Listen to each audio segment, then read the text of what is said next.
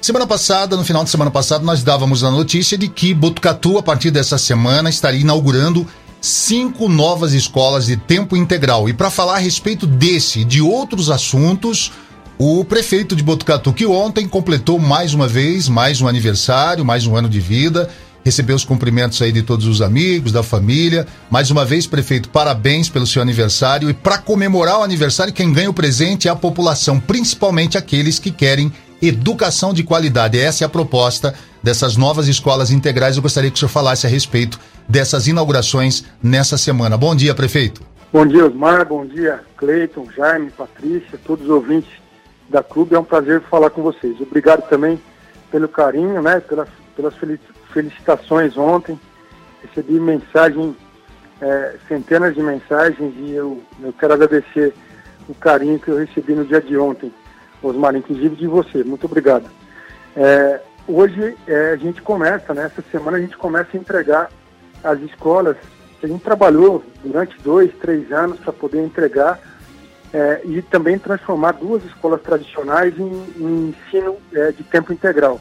Então a gente entrega as escolas do Caimã, do Santa Maria do Cachoeirinha, são três comunidades é, de habitações populares, então fundamental a gente construir essas escolas né, no, no, dentro desses bairros, né, escolas de ensino integral, e também transformou duas escolas muito tradicionais aqui de Botucatu em, em escolas de tempo integral, que é a Escola Cardoso de Almeida, inclusive eu estudei nessa escola, né, e a Escola Rafael de Moura Campos.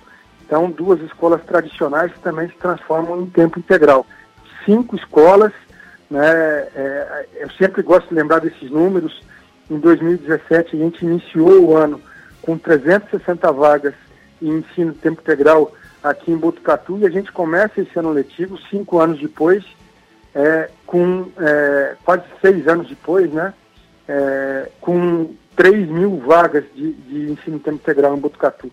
Então, um crescimento exponencial demonstra o esforço da Secretaria de Educação, demonstra o esforço é, da Prefeitura, da Administração Pública Municipal né, em fazer os investimentos necessários na educação para que as nossas crianças, pelo menos no Fundamental 1, é, tenham é, essa possibilidade de, de, estudar numa escola integral. A gente sabe que essa experiência transformou a vida de crianças pelo mundo afora e a gente aqui em Botucatu faz todo o esforço todo o esforço necessário para que as nossas crianças também tenham essa alternativa e possibilidade.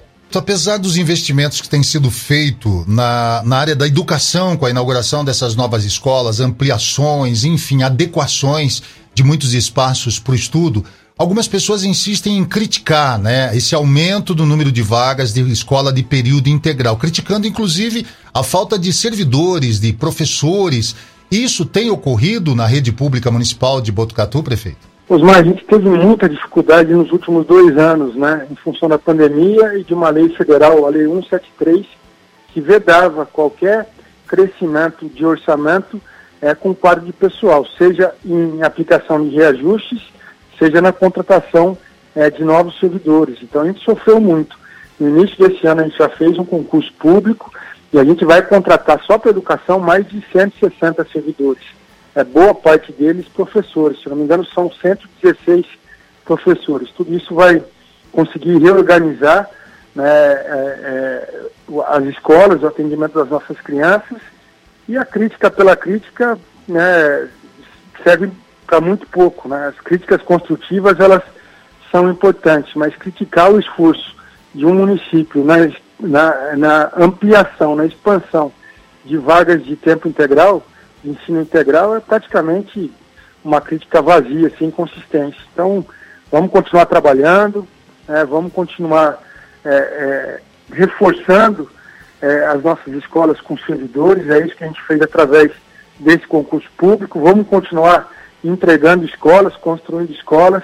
Com essas três escolas, já são sete escolas que a gente entrega no período de cinco anos, escolas novas de tempo integral, fora as, as escolas de educação infantil e o, e o que importa né, é que as nossas crianças realmente estão tendo oportunidades que talvez em outras cidades do país não existam. Hoje a rede municipal retoma, já retomou as aulas presenciais. Com o aumento do número de casos da variante Omicron aqui no nosso município, esses números são é, é, estão aí para que todos possam acompanhar, inclusive com dados divulgados pela Secretaria Municipal de Saúde, do, houve um aumento, agora temos uma semana epidemiológica, um, uma redução de 22%.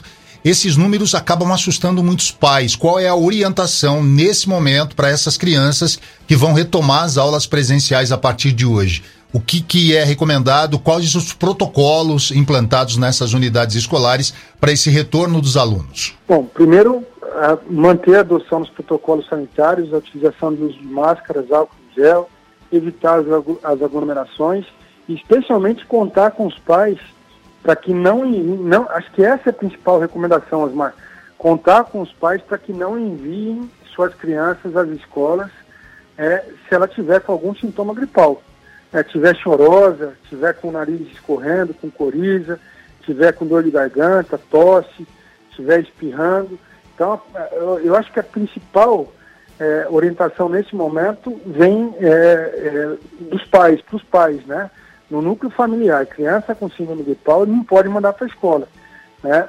É, as nossas diretoras, coordenadoras, professores, servidores da educação, é, auxiliares administrativos, todos estão muito atentos e orientados para que possam tomar providências é, muito rapidamente, caso alguma, alguma criança apresente síndrome de pau é, nas escolas, para que a gente possa testar essa criança, isolar essa criança, tomar providências adicionais sempre que for necessário. Mas o fato é que a gente tem uma cidade com 95% de cobertura é, da primeira dose, mais de 90% de cobertura da segunda dose. A gente tem uma, uma cidade que dos elegíveis que são os adultos acima de 18 anos, inclusive de 18 anos, já com 83% é, da dose de reforço, e ontem a gente começou a, a segunda dose de reforço para os idosos acima de 70 anos, que tem um intervalo de quatro meses é, da dose de reforço, a terceira dose. Então ontem a gente começou a aplicação da quarta dose aqui em Botucatu. A gente tem a maior cobertura vacinal do país, né, é, é, com certeza, e talvez do mundo. Ontem nós fomos é, exemplos né, no Fantástico, é, numa matéria que cita Botucatu como exemplo de cobertura vacinal e o que, que a vacinação fez com relação à redução do número de casos de internações, mesmo com o crescimento exponencial é, da transmissão que ocorre no mundo todo.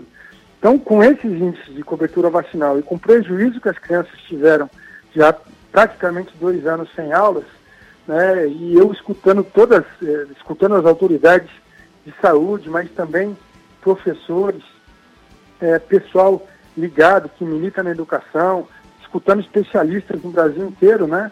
É, todos recomendam, praticamente todos recomendam a retomada das aulas em função dos prejuízos que já ocorreram para essas crianças, especialmente uma, uma cidade com essa cobertura vacinal. É lógico que isso não significa que a gente deve baixar a guarda, a gente está muito atento, todos os profissionais da educação muito orientados para que a gente possa retomar as aulas com o mínimo percalço possível. É, e vamos continuar avaliando o cenário epidemiológico sempre, todos os dias, mas né, os prejuízos na educação eles foram grandes, gigantescos. Né? A gente vai é, comprometer uma geração se a gente não retomar as aulas nesse momento. Quais são os próximos é, passos né, que vão acontecer? Porque durante toda essa semana essas escolas de, de tempo integral estarão sendo inauguradas. Quais são os passos aí e qual o cronograma da Secretaria de Educação para acolher esses alunos que vão cursar o período integral?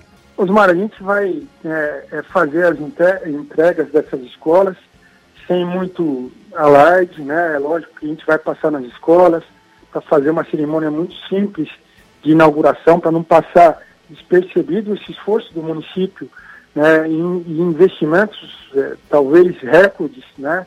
É, na educação nesse período, para a construção de escolas de tempo integral. Então a gente vai estar passando nas escolas, as escolas elas já estão abertas nesse momento hoje é, para os nossos alunos, né? É lógico que uma situação ou outra deve ser adaptada, são escolas novas e diante é, dessas sinalizações, as equipes também de manutenção já estão prontas para poder ajudar os diretores no início dessas aulas. Então, é, ao longo dessa semana, a gente entrega todas as escolas de tempo integral e quem sabe, né, né, a partir da próxima semana a gente já consegue programar a entrega dos uniformes também. A gente se preparou ao longo de todo esse período de pandemia, a gente adquiriu os uniformes escolares para as nossas crianças, Essa semana a gente entrega essas cinco escolas de tempo integral e a semana que vem, se Deus quiser, a gente começa já a entregar os uniformes escolares para as nossas crianças. Semana passada, quando ligamos para o senhor, num, da, num, dos dias da semana passada, eu não vou me recordar qual, é, o senhor estava se dirigindo a São Paulo para uma reunião importante da Artesp, com outras, outras reuniões. Quais os frutos dessa reunião lá na Artesp, principalmente com relação à rodovia Gastão da Alfarra? Osmar, primeiro, né, é a primeira reunião que eu saio de lá é, com esperança. As reuniões com a Artesp e com a concessionária rodovia Tietê eram, sempre eram re, reuniões sem pautas definidas, não, não por parte da administração, mas por parte da, da própria agência reguladora. Eram reuniões é, é, sem providências, né? E a gente terminava a reunião do mesmo, do mesmo jeito que a gente começava. Mas a Artesp teve a sua direção reformulada. A rodovia Tietê me parece que entendeu que tem é, deficiências importantes aqui nas rodovias que cortam a cidade de Botucatu e a gente sai de lá com um acordo. Primeiro, é, de é, de que a rodovia do Tietê iniciasse aquele programa de redução de velocidade num trecho, num de 3 quilômetros na Gastão da Alfarra. Já iniciaram, já no final de semana, eu acho que ao longo dessa semana e da próxima semana, a gente vai ter essas obras de redução de velocidade concluídas.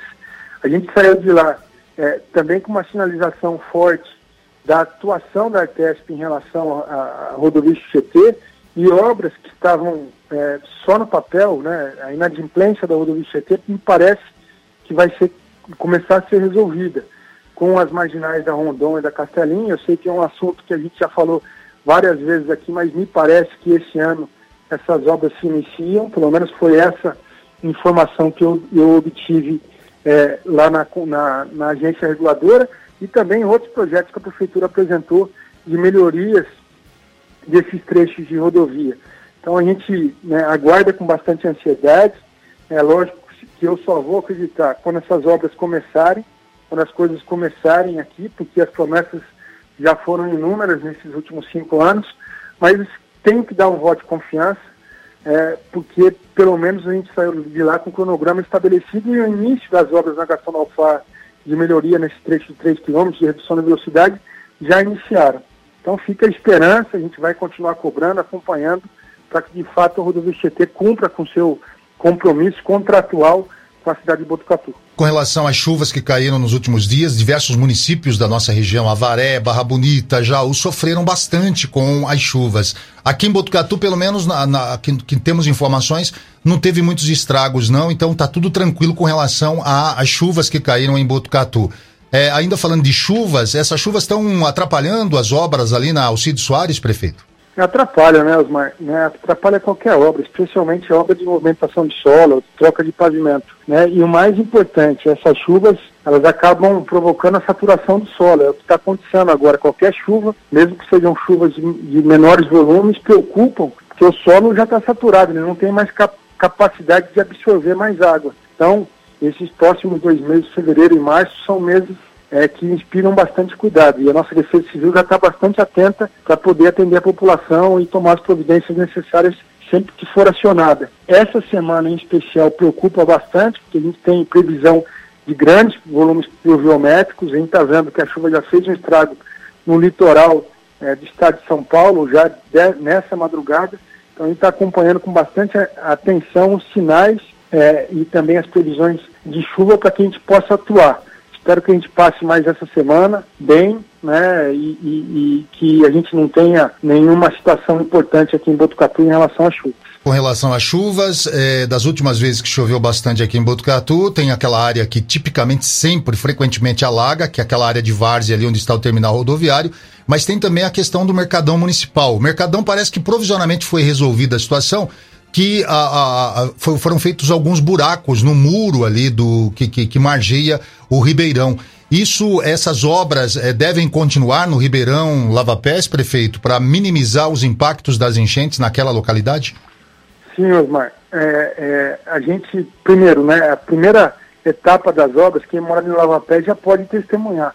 A primeira etapa das obras de alargamento da calha do rio, da implantação dos gabiões para poder manter é, os taludes, né? Talude, os taludes lavapés passavam por, por, um processo importante de erosão, né? Então, a, a instalação dos gabiões e o alteamento das pontes é, nesse trecho, nesse primeiro trecho de Lavapé, já surtiu bastante resultado. Já choveu bastante e a gente não teve problemas frequentes de inundação aqui em Lavapé. A segunda etapa dessas obras já está em licitação. A gente deve ter, é, ainda nessa semana ou na semana que vem, eu não me recordo, mas a abertura das propostas comerciais para que a gente possa definir já a empresa ganhadora, para já no primeiro trimestre essa empresa desse ano, essa empresa poder se mobilizar para é, é, continuar essas obras é, de instalação de gabiões, alargamento do leito do rio e alteamento é, de pontes. E nessa fase a gente vai fazer o revestimento também do fundo do rio Lavapés para melhorar o escoamento, a velocidade de escoamento de água. É, então, é, essas providências já estão em andamento. Ah, uma outra preocupação que a gente tem é com as estradas rurais, né, as vicinais porque são estradas, na sua grande maioria, de terra, né, e, e nesse período né, a gente sofre muito, porque tem 1.500 quilômetros de estradas rurais, é, um, é, um, é um, uma extensão absurda, e a gente tem limitação de recursos humanos, especialmente de equipamentos. E mesmo que a gente não tivesse limitações, nesse período de chuva a gente praticamente não consegue dar manutenção, porque senão você acaba prejudicando ainda mais né, é, a estrada, o tráfego nessa estrada. Então a gente está muito atento com relação às chuvas, obras importantes de drenagem em andamento, né, e equipe de defesa civil de sobreaviso para que a gente possa atender os chamados. Prefeito, para finalizar, tem uma pergunta aqui da nossa ouvinte Simone. Ela faz o seguinte questionamento: Bom dia. A creche do Cambuí, Silvio de Souza, diz ela que não conta com um parquinho para que as crianças possam brincar na área externa. Ela Pergunta: existe a possibilidade da colocação de um parquinho para que essas crianças possam se divertir? Obrigada pela atenção e um bom dia, diz a Simone Lino, prefeito. Simone, bom dia, prazer falar com você. É, vou estar acionando, é só a diretora acionar a Secretaria de Educação para que tome providências com relação a isso. É lógico que a gente está fazendo um esforço enorme, é, uma, é, mais uma creche nova, creche do, do Cambuí, uma escola nova, que foi entregue no ano passado. O esforço é enorme para construir as escolas. Né? Então, muitas vezes a gente faz a quadra, não tem cobertura, ou falta é, uma área de lazer, um parquinho numa, uma, numa escola de educação infantil. Porque a gente está priorizando a construção de escolas, né? E as melhorias elas vão acontecendo ao longo do tempo. Mas com relação ao parquinho, eu vou estar tá falando com a secretária de Educação, para que entre em contato com a diretora e entenda o que, que a gente precisa fazer para melhorar a condição para as crianças. Né? A Simone mesmo deve ter filho o filho é, nessa escola pode falar com a diretora, para a diretora também acionar a nossa Secretaria de Educação para que a gente possa é, fazer as melhorias e ampliações necessárias na escola do, Cambi, do Cambuí. Muito obrigado, prefeito, pela sua participação aqui no Jornal da Clube Gente. Uma semana produtiva de muito trabalho, assim como o senhor prega, né? Desde o início da sua gestão, o senhor sempre é uma pessoa que gosta de trabalhar e, e movimenta todo mundo para que trabalhem incessantemente em prol da população de Botucatu. Uma semana produtiva. Fique à vontade para algum outro comentário que o senhor queira fazer. Vamos mais agradecer, iniciar a semana falando com vocês, comemorar esse início é, de ano letivo com cinco novas, novas escolas de tempo integral, né? É, agradecer a Deus pelas oportunidades que a gente teve, os milagres que ele fez aqui, especialmente em relação ao acesso à vacina, quando nenhuma cidade praticamente tinha acesso é, em massa à vacinação, e isso fez da nossa cidade exemplo no enfrentamento da pandemia, ontem, inclusive, sendo citada como exemplo no Fantástico. Então, é, agradecer, né? agradecer a Deus, arregaçar as mangas e continuar trabalhando para melhorar é, a nossa cidade.